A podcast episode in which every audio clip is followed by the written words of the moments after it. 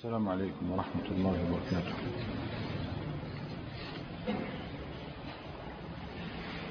الحمد لله رب العالمين. والصلاة والسلام على أشرف المرسلين محمد وعلى آله وصحبه أجمعين. وعلى كل من اتبع طريقه واهتدى بهديه وسنته إلى يوم الدين. أما بعد فكنا قد وصلنا إلى خيبر حيث حصون اليهود العاتية. وقد وصل جيش المسلمين بقيادة الرسول عليه الصلاة والسلام إلى خيبر التي تبعد عن المدينة كما ذكرنا ستين ومائة كيلومتر. غير أن الطريق صعب جدا وتعتبر تلك الطريق عبارة عن صحراء سوداء جرداء واسودت تلكم الطريق من شدة لفح الشمس. المهم وصل جيش المسلمين ورأينا كيف تمهل رسول الله عليه الصلاة والسلام فبات ليلته تلك على مشارف خيبر وانتظر بعد أن صلى الفجر انتظر ما كان ينتظره دائما إذا غزا قوما ألا وهو علامة على أن حصون خيبر خالية من أهل الإسلام فالاحتياط لدماء المسلمين واجب معظم. فانتظر الأذان فإن سمع أذانا عاد بجيشه إلى المدينة وكفى الله المؤمنين. كل شر. ولكن إن لم يسمع أذانا قال أنس بن مالك شن غارته عليهم. ولن تسمع أذانا في حصون خيبر. فلذلك قرر رسول الله عليه الصلاة والسلام الإغارة على يهود خيبر فور شروق الشمس. واليهود باتوا في سخط من الله وغضب وهم لا يدرون ما يحدث خارج حصونهم فخرجوا كما هي عادتهم يريدون الضرب في الأرض والعمل وغير ذلك خرجوا يحملون مكاتلهم ومساحيهم فإذا بهم يباغتون بوجود رسول الله عليه الصلاة والسلام مقبلا نحوهم كالبرق. فقالوا هذا محمد والله هذا محمد صلى الله عليه وسلم محمد والخميس أي والجيش فهرعوا إلى حصونهم وفزعوا إلى قلاعهم. ليست غزوة خيبر بالسهولة التي يمكن أن نظنها بل كانت غزوة صعبة وأرسل رسول الله عليه الصلاة والسلام ثلاثة قطع من الجيوش أرسل ثلاث مرات خيرة فرسانه. أرسل أبا بكر الصديق وجيشه ثم في اليوم الثاني أرسل مرة أخرى أبا بكر الصديق وجيشه. في المرة الثالثة أرسل عمر بن الخطاب وجيشه. تلاحظون أنه أرسل أقوى وأعتى الرجال. ومع ذلك لم يكلل أحد منهم باختراق هذه الحصون كان صعب جدا اختراقها فكانوا يرمون بالنبال والرماح والحجارة التي قتلت بعض الصحابة وسقط شهيدا كثير من أصحاب الرسول عليه الصلاة والسلام. والرسول عليه الصلاة والسلام هادئ نراه هادئا عليه الصلاة والسلام ويبشر المسلمين بالنصر وبفتح خيبر. عقد لهم اجتماعا فقال لهم لأعطين الراية غدا رجلا يحب الله ورسوله ويحبه الله ورسوله عليه الصلاة والسلام. يفتح الله على يديه لا يفر أي لا يرجع. مهما ضربوا بالنبال مهما ضربوا بالرماح مهما ألقوا من الحجارة لا يرجع. فبات الناس يدوكون. أي حائرون. كلهم يفكر من هذا الرجل وكلهم رجا أن يكون هو ذلك الرجل. أشرقت شمس ذلك الصباح ففتح حصن خيبر. ولم يفتح حصن خيبر كما فتح حصن بني قريظة ليسلم بعض اليهود. كما رأينا لا خرج قلنا ملكهم الذي يلقب بمرحب. فدعا للمبارزة. خرج إليه عامر بن الأكوع. تكلم ذلك اليهودي بشعر. أنا الذي سمتني خيبر مرحب وشاكي السلاح بطل مجرب. فرد عليه عامر بن الأكوع بشعر آخر. وخرج إليه يقاتله لكنه سبحان الله الذي إذا أراد شيئا قال له كن فيكون. الضربة اختلف ضربتين بالسيف. هذا ضرب والآخر ضرب. وقعت ضربة اليهودي في ترس عامر. إذا نجا عامر من الضربة. المفترض أن تكون الضربة ضربة عامر ستجد من هذا اليهودي مقتلا لكنه ضرب نفسه دون أن يقصد دون أن يشعر. أي قتل نفسه دون أن يشعر عندما أراد أن يسفله بالسيف من تحت. ضرب أكحله فكانت المقتلة. الصحابة رضوان الله تعالى عليهم ظنوا أنه قتل نفسه عمدا فقالوا بطل عمل عامر بطل عمل عامر. فبكى سلم بن الأكوع وذهب إلى رسول الله عليه الصلاة والسلام يشكوه ما يسمع. قال انظر ماذا يقولون. فقال عليه الصلاة والسلام كذب من قال ذلك. له الأجر مرتين. له الأجر لأنه نوى أن يقتل اليهودي ومن حيل دون عمل من حيل دون عمل كتب له. والأجر الثاني أنه قتل شهيدا. فله الأجر مرتين ورضي الله تعالى عنه يقول سلم بن الأكوع فأرسلني رسول الله عليه الصلاة والسلام. أرسله إلى من؟ أرسله إلى من سيفتح الله على يديه أرسله إلى ذلك الرجل الذي يحب الله ورسوله ويحبه الله ورسوله. كل صحابي يتمنى أن يكون هو ذلك الرجل الذي يعطى الراية اليوم. لأن لأجل هذا التوقيع يحب الله ورسوله يحب الله ورسوله ليس سهلا. والنبي عليه الصلاة والسلام في هذه اللحظات نراه الجيش يعني كله مستعد إلى أن يقفز كالأسد على هذه الحصون. فإذا به يمر عليهم وللرسول عليه الصلاة والسلام أسلوبه الخاص في بث الحماس في قلوب الناس. عنده رسول الله عليه الصلاة والسلام ذوق عجيب وعنده طريقة عجيبة كيف يستطيع أن يبث فيك الحماس. فكرر لهم مشهدا كنا قد رأيناه في غزوة أحد. في غزوة أحد فعل شيئا. اليوم يكرره عليه الصلاة والسلام. روى الإمام أحمد في فضائل الصحابة رضي الله تعالى عنهم بسند صحيح. عن أبي سعيد الخدري قال أخذ رسول الله عليه الصلاة والسلام انتبه الراية أخذها وهزها. صار النبي عليه الصلاة والسلام يهز الراية. تصور أنت ترى راية المسلمين هكذا ترفرف ويحملها من؟ يحملها رسول الله عليه الصلاة والسلام.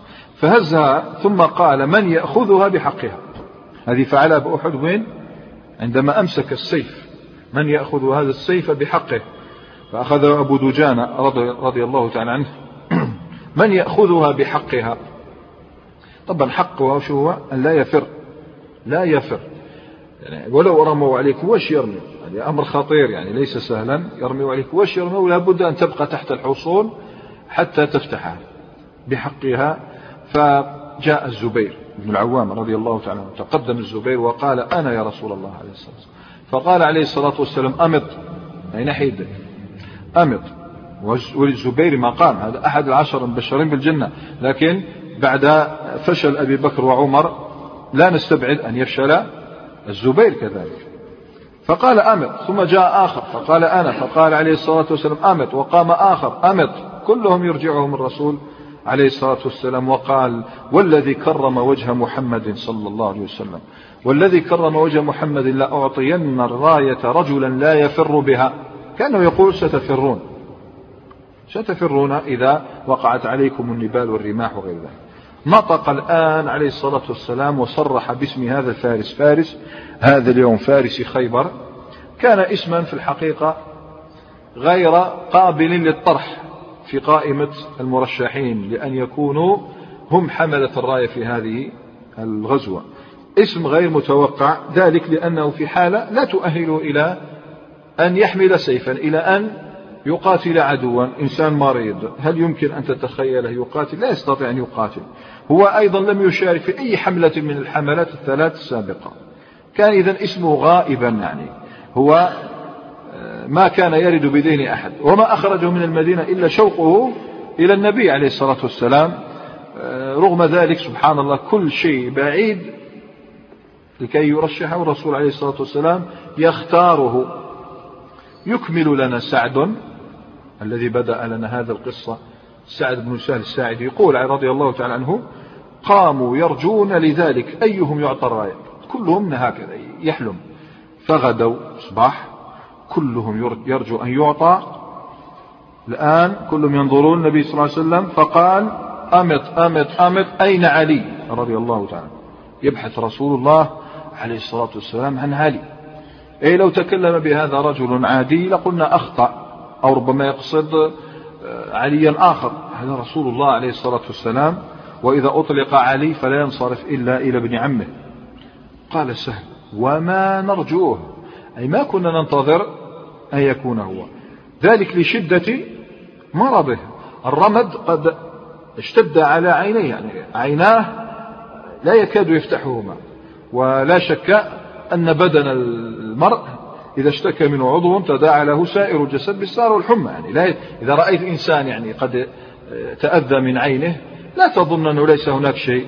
لا قد يتأذى عضو آخر. المهم حتى علي بن أبي طالب عندما سمع اسمه لم يصدق حتى هو لم يكن يتصور أن الرسول عليه الصلاة والسلام يختاره هو وأن يكون هو المقصود بالخطاب. من يعطينا الدليل على أنه لم يكن يعلم؟ لم يكن يخطر بباله أنه سيذكر. أي لو كان يعلم أنه سيأتي على ذكره لسارع إلى إلى النبي صلى الله عليه وسلم كما سارع الصحابة كلهم تلهف إلى أن يحمل الراية إلا علي بن أبي طالب. ما كان يخطر بباله اكتفى باش كان يدير في ذاك الوقت تصور علي بن أبي طالب الذي قتل. شفنا يوم أحد ماذا فعل؟ كيف قتل آه، ديار بني أهل بني عبد الدار أسقط الواحدة تلو الآخر الآن تراه يخدم المجاهدين. شوف تواضعه رضي الله تعالى عنه واستبعاده لأن يكون هو المرشح. كان يخدم المجاهدين يقول سلمة بن الأكوع فلما ذهبت إليه وجدته في الراحة يطحن. كان يطحن لهم القمح والشعير حتى يخبزوه. سبحان الله. هكذا علي بن أبي طالب. وهذا فضل من الله وكرم يختص برحمة من يشاء. هذا لا يعني أنه في تفضيل على أبي بكر لا. كان أشياء يفضل فيها فلان على فلان تشبه هذه الكرامة ما آه، تلك الكرامة التي رأيناها أيضا في أحد أكرم الله تعالى بها رجلين عجوزين آه، يستبعد أن يقاتلا. كلهم كل منهما كان يستبعد أن يكون له مثل هذا المقام الذي كان له يوم أحد. من؟ عمرو بن الجموح. كان أعرج وسأل الله تعالى أن يطأ الجنة بعرجته. لكن الرسول عليه الصلاة والسلام أخبره أنه لا عرج في الجنة. والثاني عبد الله بن عمرو بن حرام كان له تسع بنات. شوف سبحان الله كيف إنسان يعني تسع بنات ما يذهبش جاهل. له العذر لأنه يقوم. هذا الأعرج وما على الأعرج من حرج. ومع ذلك رأينا كيف أكرمهما الله تعالى. المهم الصحابة عندما سأل رسول الله عليه الصلاة والسلام عن علي قال أين علي؟ أنا تخيلوهم الله أعلم أنهم كلهم تكلموا بهذه الكلمة حتى يتراجع عن قوله. فقيل يشتكي عينه. يشتكي عينيه هو مريض من عينه. فأمر عليه الصلاة والسلام فدعي له جيبوه. يقول سلم بن الأكوع فذهبت ثم أرسلني إلى علي وهو أرمد. الأرمد هو الذي أصابه الرمد الشديد. فأتيته فجئت به أقوده. إيش معنى أقوده؟ لا يستطيع أن يسير وحده. إذا علي بن أبي طالب لا يرى شيئا. سلم بن الأكوع يشوف بالك ماشي هو أو أن رسول الله عليه الصلاة والسلام سيحدث الله له أمرا. فجئت به أقوده وهو أرمد. لا يكاد يبصر. حتى أتيت به رسول الله عليه الصلاة طبعا كل ما يشوفوا في علي بن أبي طالب فقال علي رضي الله تعالى يا نبي الله ما أكاد أبصر. هنا الجميع رأى حسن فعل الله تعالى في خلقه ورحمته بخلقه. قال سهل بن سعد فبصق في عينيه. الرسول عليه الصلاة والسلام الآن يبزق في عيني علي بن أبي طالب ودعا له في رواية تفل ودعا له فبرأ مكانه. شيء قال يعني؟ نروح نتفلك ثلاث مرات في النهار. زوج صباح وحدة العشية. برأ مكانه في تلك اللحظة يعني انتهى من الدعاء برأ الرجل. قال حتى كأنه لم يكن به شيء. يعني كي تشوف تقول هذا عمره ما مرض بالرمد. وهز رسول الله عليه الصلاة والسلام الراية ثلاثا مر ثلاث مرات هو يهزها ثم دفعها إليه. أعطاه الراية. طبعا هذا مقام تشرئب له الأعناق. وتهتز القلوب له بالأشواق لا شك. أنه يشهد لك الله أو الرسول صلى الله عليه وسلم أنك تحب الله وأن الله يحبك ورسوله يحبك. فهذا مقام عظيم جدا. بعد أن أعطاه الراية شيء سهل يا أخوانا شيء يعني هذا أحب الله ورسوله يعني شيء أمر مو سهل. أمره صلى الله عليه وسلم بأمر ينضح بالنصر. نعم. أمر كالسيف لا رجعة فيه. قال له امشي إليهم ولا تلتفت. حتى الالتفات لا تلتفت. كناية عن عدم الفراس التفات الآن لنا ما تلتفتش. روح مباشرة. فعندئذ أخذ علي بن أبي طالب الراية وانطلق مع جيشه إلى حصون خيبر كالصاعقة. انطلق ثم وقف. هو الآن وقف. لا جبنا حاشاه. لا خوفا. حاشاه لكن يريد أن يستشير. شوف شوف سبحان الله الصحابة رضوان الله تعالى كيف يمتثلون أوامر الرسول صلى الله عليه وسلم. مش يعني باش قال خاف. لا هو يريد أن يسأله لكن قالوا لا تلتفت. كيف العمل؟ وقف على علي بن أبي طالب قال ولم يلتفت للعزمة أي لما عزم إليه رسول الله. فصرخ وهو لم يلتفت يهضر مع الرسول صلى الله عليه وسلم وأموره. قال يا رسول الله صلى الله عليه وسلم على ماذا أقاتل الناس؟ علاش راح نقاتلهم يعني وش, نخي... وش نقول لهم ديروا على ماذا أقاتل الناس؟ نقاتلهم حتى يكونوا مثلنا؟ أي الإسلام ولا فيه فرصة الجزية ما جزية؟ اتفقنا؟ يعني هل أخيرهم بين الإسلام والجزية ولا حتى يكونوا مثلنا؟ فقال عليه الصلاة والسلام على رسلك حتى تنزل بساحتهم ثم ادعوهم إلى الإسلام. ادعوهم إلى الإسلام. قاتلهم حتى يشهدوا أن لا إله إلا الله وأني رسول الله صلى الله عليه وسلم. فإذا فعلوا ذلك فقد منعوا مني دماءهم وأموالهم إلا بحقها وحسابهم على الله. أخبرهم بما يجب عليهم فوالله لأن يهدي الله بك رجل رجلا واحدا خير لك من حمر النعم. كان يهدي الله تعالى بك رجلا واحدا خير لك من حمر النعم. وعلي بن أبي طالب يعرف معنى التشبيه. كانوا ما كانوا يرون المراكب التي نراها اليوم نحن. هم كانوا يقيسون بأحسن المراكب. الإبل الحمراء شديدة آه، بنية شديدة. إبل حمراء هي أفضلها. فهذا أفضل المراكب. يقول الرسول عليه الصلاة والسلام لو يهدي الله تعالى واحد على يديك خير لك من حمر النعم. يعني حاول كيف؟ تدخلهم الإسلام. نحن لا نريد سفك الدماء. ندعوهم إلى الإسلام. أدرك علي رضي الله تعالى عنه وهو متوجه قلت كالبرق نحو حصون خيبر كالصاعقة. وفي الوقت نفسه لا شك أنه أدرك أنه لا يأس مع الدعوة إلى الله. بعض الناس ربما يأس. يقول فلان لا يتوب والعياذ بالله. مثل الذي قال فلان لا يغفر له. فلما لقي الله تعالى غفر لفلان وقال من ذا الذي يتألى علي فأدخله ناره؟ لا يأس مع الدعوة مع إلى الله. عرف علي بن أبي أنه لا يأس في الدعوة ولو كنت تخاطب خائنا حاقدا داخل حصون خيبر. عين نزيد لك؟ واش نزيد لك؟ أكثر قد يقول لك واحد فلان يشرب فلان يفعل. قل تصور خائن حاقد يهودي داخل خيبر. خلاص يهودي يكفي. زيد داخل خيبر حاقد حاسد. مع ذلك ادعوهم إلى الإسلام. أعرض عليهم الإسلام. لأن يهدي الله بك رجلا واحدا خير لك من حمر. النعم كل هذا التجاوز وكل هذه الأجواء المفتوحة الرحبة وضعها الرسول عليه الصلاة والسلام أمام اليهود. لعلهم يتوبون لعلهم يرجعون لعلهم يذكرون وسيتغاضى النبي صلى الله عليه وسلم عن خيانتهم وعن تأليبهم الأعراب عليهم. مقابل ماذا؟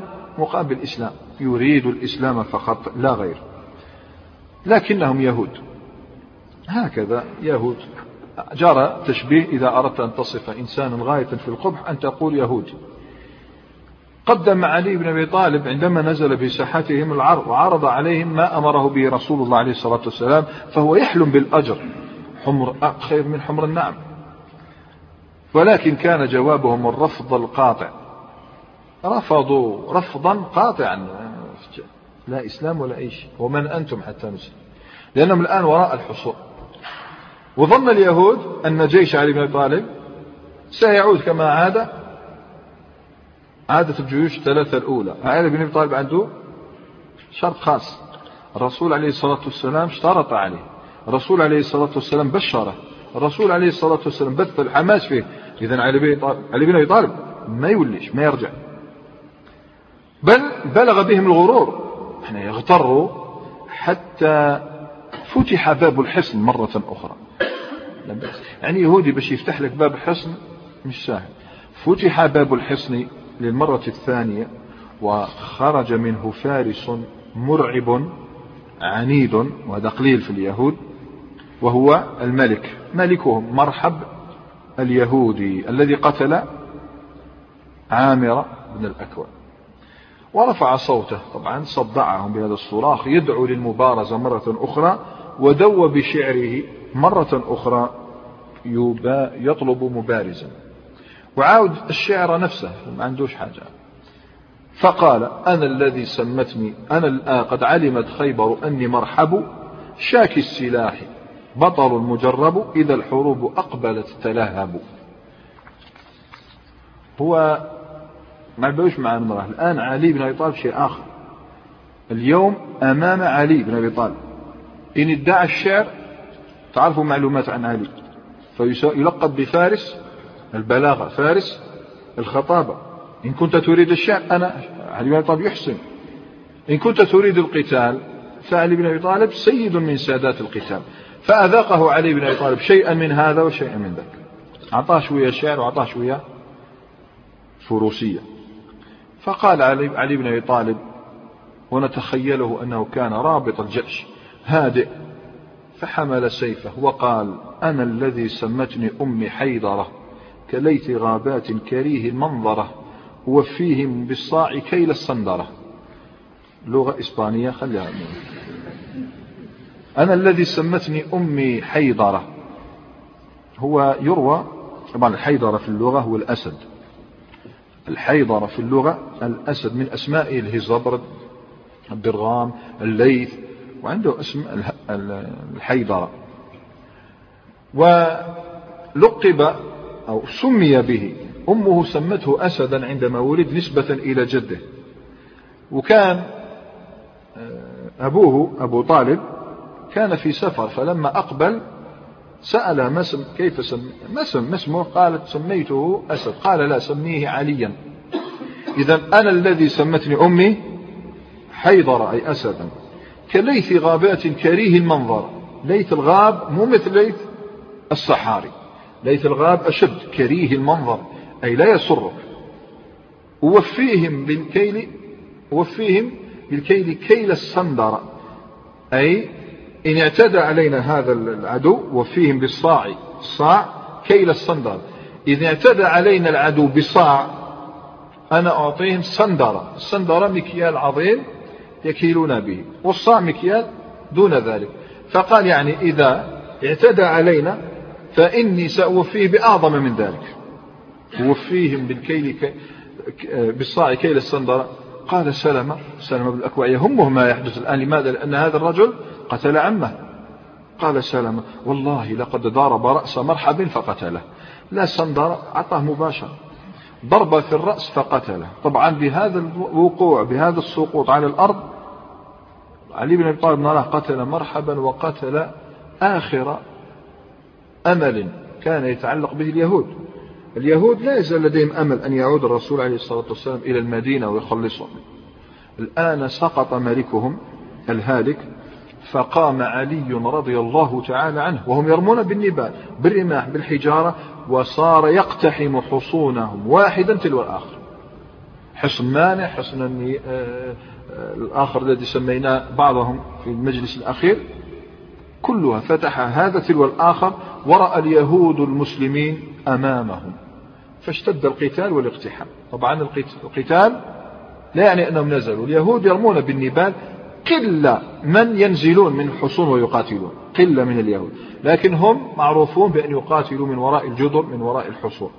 نعم سقط بعض المسلمين شهداء بضرب النبال بالرماح بالحجارة والتحقوا بعامر بن الأكوع وبمحمود بن مسلمة رضي الله تعالى عن الجميع لكن النتيجة أن الحصون فتحت. فتح حصن خيبر ليس بالسهل. سلم بن الأكوع رضي الله تعالى عنه بحجم جيش كامل كما سبق وصفه في حديثه الطويل أصيب في ذلك اليوم أصيب في ذلك اليوم وأنقذته معجزة. كاد يموت أنقذته معجزة أظهرها الله تعالى على يدي نبيه عليه الصلاة والسلام. استمعوا جيدا إلى ما حدث لسلمة. بعد أيام مضت مدة سأل رجل سلمة بن الأكوع وقد رأى في ساقه ضربة أثر ضربة. فقال له هذا الحديث رواه البخاري والرجل الذي سأله هو يزيد بن أبي عبيد. قال قلت أو رأيت أثر ضربة في ساق سلمة؟ فقلت يا أبا مسلم ما هذه الضربة؟ فقال سلمة بن الأكوع هذه ضربة أصابتني يوم خيبر. أصابتني يوم خيبر. فقال الناس أصيب سلمة أصيب سلمة. فأتيت النبي عليه الصلاة والسلام فنفث فيه ثلاث نفثات. نفث نفخ خفيف بريق فنفث ثلاث نفثات فما اشتكيتها حتى الساعة. شوف اسمع في مواقع العظام كيف يظهر الله تعالى تأييده حدث هذا لأبي رافع إذا كنتم تذكرون. أبو رافع ضرب بسهم ضرب بسهم دخل صدره. السهم إذا دخل ليس من السهل سحبه لابد من فتح دخل السهم. جاء الرسول عليه الصلاة والسلام قال إن شئت أن أدعو الله تعالى لك تموت بها يعني وتكتب شاهد. فعاش بها سنوات وسنوات عمر طويلا والنصل تاع السهم داخله النبي عليه الصلاة والسلام هكذا يفتح الله تعالى له بما شاء من الكرامات والمعجزات. المهم سلم بن الأكوع ما مات وما أصيب كما قال المسلمون بل عاد إلى جيش المسلمين إلى بقية الفرسان يقاتل معهم إلى ساحة تختنق فيها اليهود بخيانتهم ومكرهم وخداعهم وانضم النبي.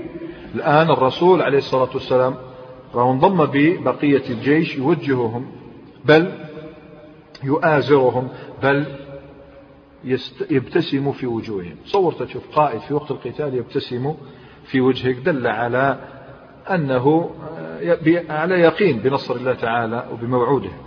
حدث ذلك كيف ابتسم الرسول صلى الله عليه وسلم؟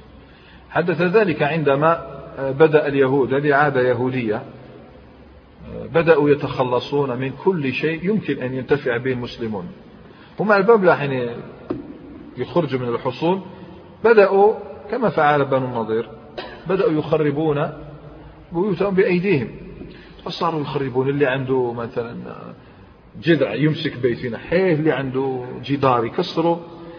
هذا اللي عنده أكل يرميه. المهم لا يستفيد منه المسلمون. هل تعلمون أحدا يحقد على المسلمين أكثر من هؤلاء؟ هو على مشارف الموت وانظر ماذا يفعل.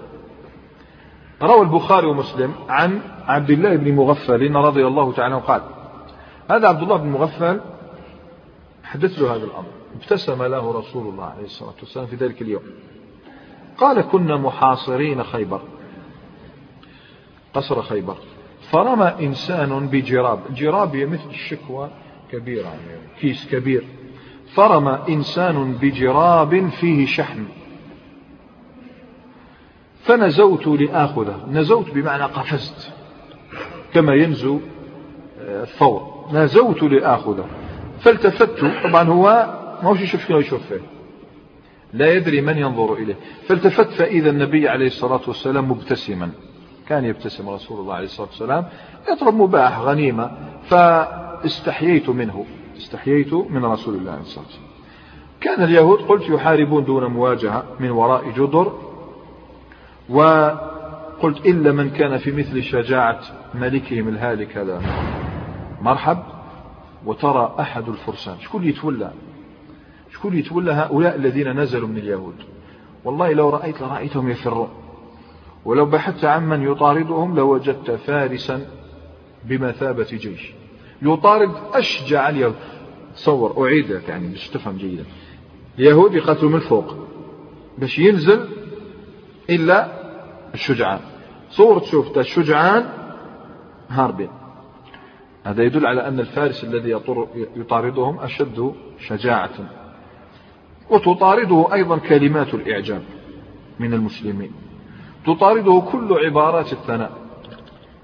وطاردته عبارة أسف. علاش طاردته عبارة أسف. صدرت ممن؟ من رسول الله صلى الله عليه وسلم. أبو هريرة. الذي وصل خيبر في تلك الأيام يخبرنا عن حال هذا الرجل وعن سره. يروي البخاري عن أبي هريرة قال شهدنا مع رسول الله عليه الصلاة والسلام خيبر. فقال لرجل النبي صلى الله عليه وسلم قال عن رجل ممن يدعي الإسلام. كلمة يدعي الإسلام هكذا يعني مسلم. ممن يدعي الإسلام هذا من أهل النار. حدث مثلها يوم أحد. تصورت تشوف في الجيش واحد جاي قاتل معك العدو ويقول لك من؟ رسول الله صلى الله عليه وسلم. هذا من أهل النار. والعياذ بالله. فلما حضر القتال هم يستناوا غير يدخلوا القتال يدور عليهم يدور على المسلمين. فلما حضر القتال قاتل الرجل قتالا شديدا وأصابته جراحة. فقيل يا رسول الله صلى الله عليه وسلم الذي قلت له إنه من أهل النار إنه قد قاتل اليوم قتالا شديدا وقد مات. فقال النبي صلى الله عليه وسلم مات إلى النار. قال أبو هريرة فكاد بعض الناس أن يرتاب. شوف هكذا تقول الناس تبدأ تشك واش؟ إن لم يدخل هذا الجنة فمن هذا الذي يدخل؟ تبانا شو ما لا يدخل. ما السر في ذلك. اصبر شوية برك. الليل يطيح وتعرف السر. يكمل لنا أبو هريرة يقول قصته هذه مؤثرة ومثيرة. مؤثرة تستدعي الإنسان دائما يخلص النية حتى يرزقه الله تعالى حسن الخاتمة. لأنه صعب. آخر لحظاتك هي الصعبة. وأنت لا تدري بماذا سيكتب الله تعالى لك. حتى هذا الرجل سنرى. ما كان يخطر ببال أنه سيحدث له هذا. بينما هم على ذلك يقول أبو هريرة بينما هم على ذلك أي في ريبهم كلهم ينظر إلى هذا الرجل إذ قيل إنه لم يمت لكن به جراحا شديدا. فلما كان من الليل لم يصبر على الجراح. ما يصبرش على الجرح. الألم تاع الجرح. جن جنون هذا الصحابي من الآلام التي عصفت به. فقتل نفسه بسهم. غرز سهما في نفسه. فأخبر النبي عليه الصلاة والسلام بذلك فقال الله أكبر أشهد أني عبد الله ورسوله. صلى الله عليه وسلم. يعني لا ينطق إلا حق. ثم أمر بلالا رضي الله تعالى عنه فنادى إنه لا يدخل الجنة إلا نفس مسلمة. أي منقادة لأحكام الله. وإن الله لا يؤيد هذا الدين بالرجل الفاجر. لا تستبعد. الرجل قد يؤيد الله قد يؤيد الدين بالرجل الفاجر. هذا الرجل قتل نفسه بسهم والآخر يوم أحد قتل نفسه بسيف وأبلى كل منهما بلاء عظيما. أسال لعاب الشجعان أثار كل كل الإعجاب وأخذ بأولي الألباب. والمصير واحد كلاهما من أهل النار. لماذا؟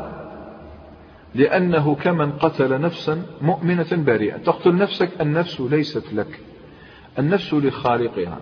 اشتدت عليك الآلام نعم. جن جنونك نعم. لكن هذه الآلام جعلها الله تعالى لتكفير السيئات. الله لا يريد أن يقبضك هكذا شهيدا لا. يريد أن يكفر عنك كثيرا من السيئات. ويطهرك من كثير من الموبقات زد ويرفعك إلى كثير من الدرجات. فأنت الآن تلغي الحكمة. في الدين تاعنا ليس هناك الرصاصة رصاصة الموت رصاصة الرحمة يسموها. ها؟ في الطب وأهل الكفر والإلحاد يسمونها رصاصة الرحمة المزعومة. هذه ليست في الدين في شيء. فاشتد الألم بشخص حاول أن تخفف عنه. ما استطعت دع الله تعالى يقبضه. ليس لك. فالمعاناة من آلام الجراح لها حكمة وهذا ألغى الحكمة. لذلك يمكن أن نقول ما فعله بالنهار أبطله بالليل. ما فعله بالنهار أبطله في الليل. لا شك أن الشعور بالمرارة قد ملأ نفوسنا ونحن نستمع إلى هذه القصة وإلى مثلها من قبل في أحد. كل من شاهد ذلك الرجل يشعر بالمرارة شاهد بدايته ونهايته يشعر بالمرارة لكن ليست كمرارة اليهود الذين يرون المسلمين الآن قد حاصروهم من كل جانب خلاص. اليهود يرون المسلمين قد استولوا على جميع مداخل الحصون دخلوا الحصون وهم الآن بساحات الحصون فقرروا الاستسلام. الاستسلام مع خيانة. هم عمرهم ما يديروا شيء صافي. استسلام لكن مع خيانة. يشعر اليهود بالمرارة. من المستبعد أن يشعروا بالندم. ما يندموا. لأن الخيانة المكر الخداع مكتوب لديهم في التوراة كما كنا قد سردناه على مسامعكم مرة. مكتوب عندهم في التوراة المحرفة أن الخداع والمكر من دينهم. حتى الاستسلام غلفوا به شيئا من خيانتهم وغدرهم. قرروا أن يستسلموا فقدوا كل شيء. روى أبو داود رحمه الله تعالى عن ابن عمر. وأنا هذه القصة أسردها لا لفقط بيان غدرهم وإصرارهم على الخداع أسردها أيضا لأنها فيها دليلا من دلائل نبوة رسول الله عليه الصلاة والسلام. يعلمه الله بكل شيء سبحان الله. يقول ابن عمر قاتل النبي صلى الله عليه وسلم أهل خيبر. خلاص قاتلهم فغلب على النخل والأرض والزرع. ده كلش الرسول صلى الله عليه وسلم. فألجأهم إلى قصرهم. قال لهم قصر الأخير ألجأهم إلى قصرهم. فصالحوه. نزلوا على الصلح. صالحوه على أن لرسول الله عليه الصلاة والسلام الصفراء والبيضاء والحلقة الصفراء هي الذهب والبيضاء الفضة والحلقة هي السلاح. قالوا له شوف نصالحوك نستسلم أدي الذهب والفضة والحلقة. كلمة ولا مشي كلمة؟ صلح ميثاق. وتذكروا جيدا اليهود طور ما الطور ترفع فوقهم الطور يعهدوك تنحيه يرجع فالرسول عليه الصلاة والسلام يدرك نفسيتهم وعقليتهم. قالوا ولنا ما حملت الركاب؟ خلينا نحمل ندو معنا وش ترفد الإبل. فقبل رسول الله عليه الصلاة والسلام واشترط أن لا يكتموا شيئا.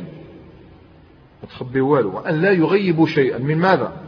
من الصفراء والبيضاء والحلق. اتفقنا؟ ها هو عهد. وهم الآن فقط يرون أبناءهم وبعض شيوخهم يقتلون. فإن فعلوا أي إن غيبوا شيئا إن أخفوا شيئا فلا ذمة لهم ولا عهد. واضح؟ قالوا واضح. فغيبوا مسكا. المسك هو مثل السوار خشين جدا يعني. مسك قيل خلخال عظيم. فغيبوا مسكا. لحيي بن أخطب.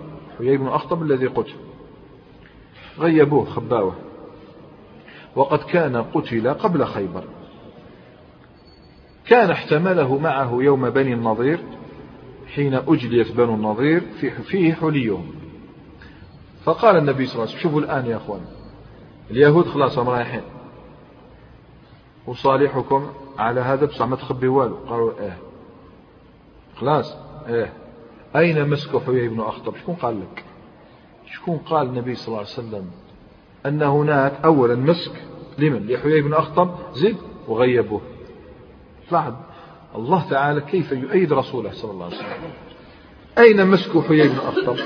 قالوا إيه، أذهبته الحروب والنفقات. عليهم صروف بزاف والحروب اشتدت علينا. فقال عليه الصلاة والسلام العهد قريب. من بني النظير لهنا ما كاش حروب عندكم؟ والمال أكثر من ذلك ما تهلكوش النفقات. فذهبوا إلى خربة فطافوا بها فوجدوا المسك في تلك الخربة. وش الحكم؟ فإن فعلوا ذلك لا عهد ولا ذمة ولا عصمة. الحكم وش هو الحكم في مثل هذه؟ قتل المقاتل زد سبي النساء والذرية. قرر الرسول صلى الله عليه وسلم. بدأ بابني أبي الحقيق. باباهم قتلوا غير كلمة. بعث له عبد الله بن عتيك الآن كنانة بن أبي الحقيق زوج صفية. ها؟ اللي لطمها هذا اللي شفنا غير كلمة. فقتل ابني أبي الحقيق. وسبى نساءهم وذراريهم وقسم أموالهم للنكت الذي نكثوه قاع وش داو معاهم في الإبل؟ عاود نحاهولهم كنت راح يتسلكوا. انتبهنا. الآن مازال غير حاجة. وأراد أن شوف سبا. قتل زوج رجال ادى المال. بقى؟ قتل غير زوج. ما أراد أن يقتلهم وأراد أن يجليهم. يطهر جزيرة العرب منهم. خلاص. أراد أن يجليهم إلى الشام. عندئذ تقدموا فقالوا دعنا يا محمد صلى الله عليه وسلم. دعنا يا محمد نعمل في هذه الأرض. سبحان من حول الملوك إلى خدم. نعمل في هذه في هذه الأرض ولنا الشطر. ما بدا لك. يعني نعمل عندك؟ ما بدا لك. يعني نعمل في الأرض تاع خيبر وكل عام كل ما تخرج الأرض إيش نعطيوك؟ الشطر. النصف خير عظيم. في خيبر أظنني وصفناها في المجلس الأخير. وصفنا نخلها زرعها مياهها لم يكن لرسول الله عليه الصلاة والسلام ولا لأصحابه غلمان وعبيد يخدمون خيبر فقبل يلا. وقال نقركم فيها ما نشاء. شو راح يخرجوا في المستقبل؟ عمر يبقاو فيها. اجلسوا في خيبر خدموا في الأرض أعطونا الشطر. وش تخرج؟ أعطونا الشطر. طبعا الرسول صلى الله عليه وسلم يترك عامله. الوالي في خيبر. الحمد لله صفقة جيدة. ما عندكش غلمان ما عندكش كون يخدم الأرض. يلا ابقوا تخدموا وإحنا نديو النصف كل عام إذا قدم اليهود هذا العرض للنبي صلى الله عليه وسلم فسارع في قبوله ولم يرده عليه الصلاة والسلام فالنبي عليه الصلاة والسلام أحسن الخلق سياسة وتدبيرا للأمور. يقول ابن عمر شوفوا الفتح على الرسول صلى الله عليه وسلم الذي كان يربط على بطن الحجر من شدة الجوع ونساؤه يدخل على الواحدة منهن فيقول هل معك طعام؟ قل لا شيء. تحولت. يقول ابن عمر كما في الصحيحين كان رسول الله عليه الصلاة والسلام يعطي كل امرأة من نسائه ثمانين وسقا. ثمانين وسقا. الوسق ستون صاع. ستون صاع. ضرب. خير عظيم. ثمانين وسقا من تمر وعشرين وسقا من شعير. كل امرأة من نسائه. هم فتلاحظ الرسول عليه الصلاة والسلام خدامين. بارح كانوا ملوك الآن يخدمون. ذل مذل. ضربت عليهم الذلة والمسكنة وباءوا بغضب من الله. المهم تم النصر للمؤمنين. بس فرحانين تم النصر للمؤمنين. فراحوا يلقون عناء هذه الأيام التي مضت. عيو وبعضهم أنهكه الجوع. تعبوا وجاعوا بشدة. فذهبوا ليبحثوا عن لقمة يضعونها في أجوافهم. فقاموا أول شيء صادفهم يعني حلالة هذاك اليوم اليوم عام السابع رانا أي شهر؟ محرم؟ هذا الأمر الذي سيتقدمون إليه حلال. أول شيء صادفهم حمير. حمير كانوا قد خرجوا من المدينة هم في طريقهم أخذوهم. فصدفوا هذه الحمير فذبحوها وألقوا لحومها في قدورهم. كان حلال لا حلال. أحد هؤلاء الذين قاموا بهذا العمل عبد الله بن أبي أوفى. دلنا له تعال وش حدث قال وهذا الحديث البخاري ومسلم واللفظ لمسلم عن عبد الله بن أبي, أوفى قال أصابتنا مجاعة يوم خيبر جعنا ونحن مع رسول الله صلى الله عليه وسلم. وقد أصبنا للقوم حمرا خارجة من المدينة فنحرناها. فغلت بها قدورنا. بدأت تغلي القدور شوف الحم. والقدور تغلي تغلي والرائحة يعني إذ نادى حمير شو عليه إبراهيم إذ نادى منادي رسول الله صلى الله عليه وسلم. الناس قاعد يسمعون صح فطوركم ولا؟ هذا المنادي جاء لينادي عليهم ليبقي البطون جائعة خارية. بلغ خبر ذبح هذه الحمر رسول الله صلى الله عليه وسلم. فالمرة الأولى منها الثانية منها الثالثة روى البخاري ومسلم عن أنس بن مالك قال لما كان يوم خيبر جاء جاء فقال يا رسول الله صلى الله عليه وسلم أكلت الحمر. معلش نشوفوها. ثم جاء آخر يا رسول الله صلى الله عليه وسلم. ما قالش أكلت أفنيت الحمر. فأمر رسول الله عليه الصلاة والسلام أبا طلحة فنادى إن الله ورسوله ينهيانكم عن لحوم الحمر الأهلية فإنها رجس في رواية نجس. إنها رجس وفي رواية نجس. قال أنس فأكفئت القدور. بما فيها. أكفئت. هكذا القدور مسكوها ارموا كل ما فيها. عجيب أمر الصحابة. ما قالوا يا رسول الله صلى الله عليه وسلم الضرورات تبيح محظورات وإحنا في حاجة ومجاعة أرمي كل شيء. ما دام كاين مخرج سنجده. امتثل الصحابة لهذا الأمر فقلبوا قدورهم واتجهوا إلى الخيل. خيل كانت قليلة جدا من الخيل. اتجهوا إليها قال لك الحمر باينة الخيل. لعلها تسد ما بهم من مجاعة روى أبو داود استمعوا جيدا مصير الخيل. هل سيكون مصير مصير الحمر؟ جابر بن عبد الله والحديث في سنن أبي داود بسند صحيح قال ذبحنا يوم خيبر الخيل والبغال. نعم الخيل والبغال والحمير. فنهانا رسول الله عليه الصلاة والسلام عن البغال والحمير ولم ينهنا عن الخيل. لم ينهنا عن الخيل. هذا نص صريح في إباحة الخيل أنها لم تحرم كما حرمت الحمر الآلية. وتذكروا المبحث الذي عقدناه في تفسير سورة المائدة. بينا الأدلة على إباحة لحوم الخيل بما فيه الكفاية. الآن خيبر شوفوا هيك خيبر مدينة مدينة عظيمة عامرة. في تلك الأيام ممر من يقصد المدينة ممر من يقصد الشام. تبانا. فهي موك... يعني مكان موطن يمكن نشر العلم. منه أراد الرسول صلى الله عليه وسلم أن ينتهز الفرصة لينتشر العلم بما أحل الله تعالى في هذا المكان.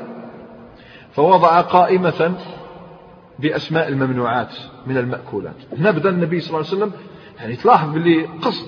لو كانوا حاجة أو اثنين نقولوا الرسول عليه الصلاة والسلام يقصد شيئا من وراء هذا. لماذا في هذا المكان بالذات؟ لأنه محط الأنظار. أهل الكتاب يقصدها الناس حتى ينتشر العلم بأن هذا محرم. ف روى الإمام أحمد استمعوا لما حرم من الأطعمة. وكلها ضارة إما بالبدن وإما بالعقل وإما بالذوق. يروي الإمام أحمد عن جابر بن عبد الله قال بقي علينا فقط هذه النقطة يعني كراهية حمر الأهلية وما يتبعها وننتهي إن شاء الله. قال لما كان يوم خيبر هذا جابر في مسند الإمام أحمد لما كان يوم خيبر أصاب الناس مجاعة فأخذوا الحمر الإنسية فذبحوها وملأوا منها القدور فبلغ ذلك نبي الله صلى الله عليه وسلم. قال جابر فأمرنا رسول الله عليه الصلاة والسلام فكفأنا القدور. وقال إن الله شذ الكلام؟ ما أطيبه. إن الله عز وجل سيأتيكم برزق. هو أحل لكم من ذا وأطيب من ذا. حلال وزيد طيب أفضل من هذا. حمير قال فكفأنا يومئذ القدور وهي تغلي. فحرم رسول الله. استمع ماذا حرم؟ فحرم رسول الله صلى الله عليه وسلم يومئذ الحمر الإنسية. حمر الإنسية الحمار معروف. حمار الوحشي جائز لك. ولحوم البغال وكل ذي ناب من السباع وكل ذي مخلب من الطيور وحرم المجثمة المجثمة تسمى هكذا وتسمى أيضا المصبورة. هي التي تقتل صبرا. حيوان تضعه في مكان وتبدأون تجعلونه غرضا تضربونه. حرام. تاكله الإنسان مثلا يضع عصفور أو يضع آه، أرنب ويبقى يعني يبقى الجميع يعني يجعله غرضا حرام تاكله. تبانا والمجثمة وعن الخلسة. الخلسة كذلك الشيء الذي يختلسه الإنسان والنهبة. الشيء الذي ينتهبه الإنسان. الخلسة بخفية وتف... خفية والنهبة لا بقوة. تسيطر. تعال هات ما عندك. حرم أشياء رسول الله عليه الصلاة والسلام. عمدا لما عمدا عمدا. كي ينتشر هذا العلم. في مسند الإمام أحمد عن أبي ثعلبة رضي الله تعالى قال غزوت مع رسول الله صلى الله عليه وسلم خيبر. علاش يذكر هذا الحديث لأنه يشهد للأول والناس جياع فأصبنا بها حمرا من حمر الإنس فذبحناها فأخبر النبي عليه الصلاة والسلام فأمر عبد الرحمن بن عوف فنادى في الناس إن لحوم حمر الإنس لا تحل لمن شهد أني رسول الله صلى الله عليه وسلم. يمكن بعد اثنين عبد الرحمن بن عوف وأبو طلحة يمكن علاش لا فقام الصحابة بعد ذلك. وش هو المخرج؟ تخيل الحمد لله ما منعهمش بعض الصحابة قلت كانت قليلة تخيل ما تكفيش 1500 واحد. 1500 واحد. ما تكفيهم الخيل هذه قليلة جدا. لم يبقى معهم سوى شيء يطفئ لهيب الجوع ويسد هذا الجوع إلا مش أكو عفس على وجه. أكو وقف على وجه. على الأرض. لم يبقى لهم سوى الأرض. نرجع للأصل. الأرض ما كانش كاين. قال أبو ثعلبة فوجدنا في جنباتها جنبات خيبر جواه بصلا وثوما والناس جياع. فجهدوا. فراحوا. فإذا ريح المسجد طبعا المسجد مقصود هنا مكان الصلاة الذي يعده. فإذا ريح المسجد بصل وثوم. فقال رسول الله صلى الله عليه وسلم من أكل من هذه البقلة الخبيثة فلا يقربن مصلانا. إيش ناكلوا منه حمر لا المجثمة لا لا السباع لا لا إيش نأكل؟ بصل وثوم؟ قال لك لا لازم تاكلوا طهر فما ما تجيش المصلى هذا. شوف سبحان الله يريد أن ينتشر العلم. هذه الأشياء تضر. إن الملائكة تتأدى مما يتأدى منه بنو آدم. شرع وعلم وينتشر بعض الجماعة أرغمهم الجوع إلى أمر مرير. روى عبد الرزاق في مصنفه عن جابر بن عبد الله وغيره أنهم انتهبوا نهبة من قوم من, قوم من القوم. بنو, بنو أهل خيبر. كان عندهم شوية أكل فانتهبوه راحوا لهم قالوا فجاءهم رسول الله عليه الصلاة والسلام ألا وإن الله ورسوله يحرمان النهبة لا يجوز أن تأكل إلا مما لذ وطاب وحل لابد يكون حلال. اليهود من برا هم يأكلوا أي وشجع من بعيد يرون ما يحدث ويرون تلك المشاهد فتحركت النخوة في نفوسهم. نخوة الكرم ولكنه كرم بنخوة يهودية. الآن سيكرمون رسول الله عليه الصلاة والسلام وبعض أصحابه بشيء إن شاء الله تعالى نفصل الحديث عن هذا الأمر لاحقا. نكتفي بهذا القدر في هذا المساء وسبحانك اللهم وبحمدك أشهد أن لا إله إلا أنت أستغفرك وأتوب إليك.